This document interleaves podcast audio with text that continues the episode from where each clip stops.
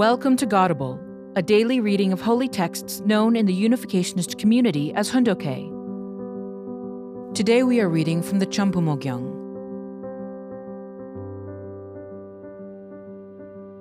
Champumogyang, Book 7 True Parents' Course of Suffering and Victory.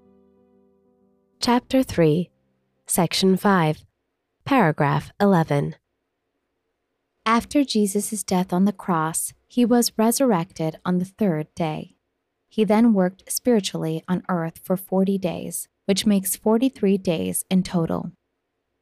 Originally, I was scheduled to be released from Danbury Prison to the halfway house on July 8, 1985, but instead I was released on July 4th. From July 8th until today, August 20th, marks a period of 43 days.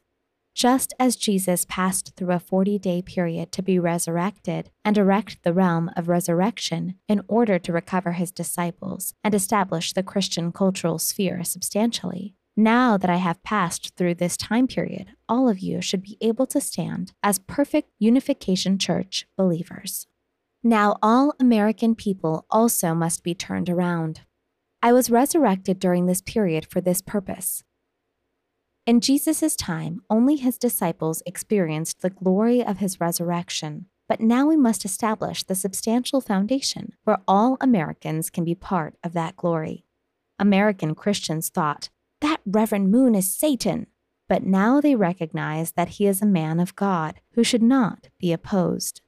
Accordingly, in America, we see a movement of Christians stepping forward in repentance. The number 13 is for the 13 months I was in Danbury, and the number 13 signifies Jesus and his 12 disciples. It is the number of restoration through indemnity. In the West, 13 is an unlucky number. However, with my sentence completed today, we have now completely restored it through indemnity. When I went to prison, I was prepared for the worst. In prison, it is not that difficult to do away with an inmate. However, since it would have been a very serious problem for God if I had been killed there, as soon as I arrived, heaven set some people in place to watch over me. Actually, many mysterious things like that happened. Whenever I slept, there was always someone on guard. That person would protect me from midnight until 4 a.m. without sleeping. This was not due to human intervention. After leaving Danbury, I was sent to a halfway house a facility to help inmates return to society. Even before I arrived there, the Spirit World Communications Network was already preparing protection for me. Two prisoners, one African American and one Chinese, were waiting for me. As I slept from midnight until 5 a.m., they would protect me, taking turns while watching TV through the night. They stood guard. But who really was protecting me? It was none other than God Himself. After I was released from prison, 12 respected American ministers came and embraced me with deep emotion. We had never met before, never even greeted each other. Why would they do that, overjoyed with tears for me? It is because they felt shame over what America, their country, had done to me, and because they recognized the value of my substantial work as a man of faith and my fight for the way of goodness. When they compared their own lives to mine, they bowed their heads before me. I saw big teardrops well up and fall from their eyes. They rejoiced more seeing me being released from prison than they would have if they themselves had been released from prison. Seeing them, I thought, the bond of heart that links us in the world of goodness is expanding in this place. I have created a new rope for America, a nation that is heading toward ruin. I have made a new chain to anchor the ship that is on the verge of being swept away and wrecked. It is an anchor chain that no one can cut or remove. By binding America to it, America will live.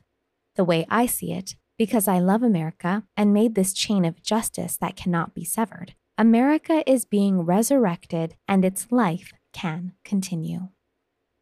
By willingly going to Danbury, I made a condition of total indemnity on the world level. Going to Danbury was equivalent to bearing the cross on behalf of the entire earthly world that opposed me. My purpose for bearing this cross was for the sake of unity in the spirit world and the liberation of the earthly world. Unity was my purpose. Many groups around the world had mobilized to put me in Danbury prison. They had mobilized from Judaism, Christianity, and the other religions in America and many other nations of the world. After all, the CIA investigated us in 25 countries. They were looking for anything, any wrongdoing on our side, and whatever they discovered, they intended to charge me with in order to throw me into prison. In this way, the whole world invested all its power to oppose me. Our purpose is to bring the spirit world in Satan's realm back to God. Knowing this intention, Satan tried to strike our unificationist foundation and knock it down in order to destroy us. This was when the US government and I fought face to face, with the United States of America as the plaintiff and myself as the defendant. In the end, I reversed the situation, and now it is clear that the United States was in the wrong. This means that the spirit world has now entered the united realm. Because of this, beginning with the three years after 1985, the spirit world must work together with the earthly world, moving at the same pace. Now that the united realm has emerged in the spirit world, heaven and earth must advance in step with each other. I am in the position of Abel to all the religious leaders throughout the ages. I am the one who went through the model course, receiving the most persecution. It was the religious leaders in the latter half of the 20th century who saw me walk this course. When I was thrown into Danbury prison, they hoped I would perish. They hoped I would die. Yet with God's protection, I did not die. In time, they saw I was a righteous man who was sent to save all humanity. This is why they all bowed their heads before me. Why is it that God could not make Satan surrender up to this point? And why is it that all people could not make Satan surrender until now? Satan insists on only one thing. Even though I am fallen, God, you still have to love me. And Son of God, you too have to love me. That is the principle, and that is the standard of parental heart.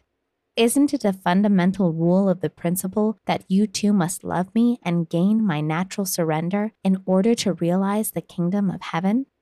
When he argues like this, God cannot refute his logic. We are caught by his words. Satan further asserts if anyone is going to rise to the status of a perfected person and become qualified to enter the kingdom of heaven, that person must make the condition of loving me. If not, there is no way he or she can reach the status of perfection. This is why Jesus loved his enemies on the cross and taught us to love our enemies. This is why I made a condition to pray for all the American people and set the standard of loving all America in Danbury Prison.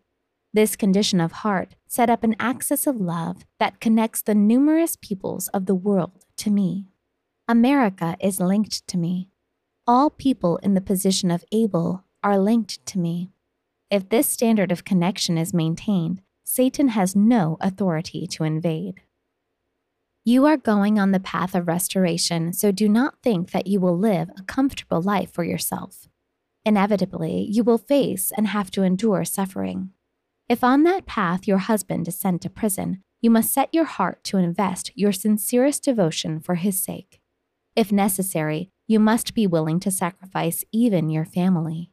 Only from a place where you pledge such determination can heaven work and connect to you. At this time, I am most grateful to Mother. I am sure that while I was imprisoned in Danbury, True Mother's heart suffered through the deepest valleys numerous times. Because her life has been like that, her standard is gradually rising. Through the events of Danbury, she has come to understand my value even more. True Mother suffered a lot because of me. Could she be assured of my safety in prison? Hostile communists worldwide had their eyes on me. In prison, I was completely vulnerable, like lying naked in a field. Mother visited me every day in Danbury, shedding many tears. And when she was back at East Garden, don't you think she cried there too? Every Sunday morning at 5 a.m., she shed tears as she bowed before God and prayed for my safety. Our children shed tears alongside her. Why did they have to endure this situation, crying like that? I have money, authority, and knowledge. I can also lead people. But why did I come to America? Why did I throw myself into this fight? It is only because of God's will. Section 6 Learning from Suffering. The Path of Indemnity. Because Christianity and its representatives, whom God had prepared, failed to fulfill their responsibility, True Father walked the path of indemnity, enduring the suffering of prison six times. He walked a thorny path, leaving a trail of blood, sweat, and tears, even as he comforted God in his bitter sorrow. In the end, true parents surmounted a course of eight vertical and eight horizontal stages and were victorious in completing the providence of restoration through indemnity. The path of restoration is paved with suffering. It is the way of indemnity. On this path, you should not think centered on yourself or insist that you must live this way or that way. You cannot hold on to any particular expectation about how your life should go. Rather, you must maintain a public perspective. On the arduous path that heaven has mandated for you, you should feel that you are ever falling short and must redouble your efforts. You need to press forward one step at a time, always striving to overcome the challenges on your path and to go as quickly as you can. If you start complaining that your path is too difficult, you will not be able to overcome it. To overcome the suffering, you must walk the path with gratitude.